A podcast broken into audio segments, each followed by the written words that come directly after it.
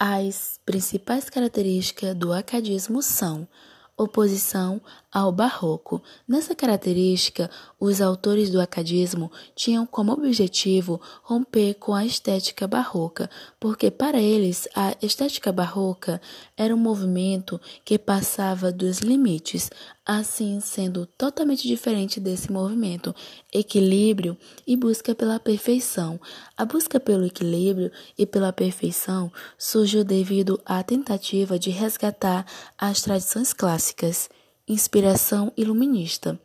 O arcadismo surgiu durante o movimento iluminismo, assim tendo algumas semelhanças em comum. Racionalismo. No arcadismo, a razão era de total importância e tinha um grande valor. Bucolismo e pastoralismo. O bucolismo é tudo que está ligado à natureza, ou seja, os animais, as florestas. Já o pastoralismo são os pastores e pastoras que viviam com alegria no campo.